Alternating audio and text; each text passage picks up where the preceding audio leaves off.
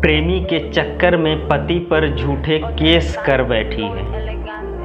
प्रेमी के चक्कर में पति पर झूठे केस कर बैठी है। छुटेली डस्टबिन की तरह खुद का घर बिगाड़ जाने कितनों से ऐस कर बैठी है। जिसे इस्तेमाल तो करते हैं सब, पर अपनाता कोई नहीं। जिसे इस्तेमाल तो करते हैं सब, पर अपनाता कोई नहीं। वो अपने कांड से अपनी ज़िंदगी ऐस तैस कर बैठी है।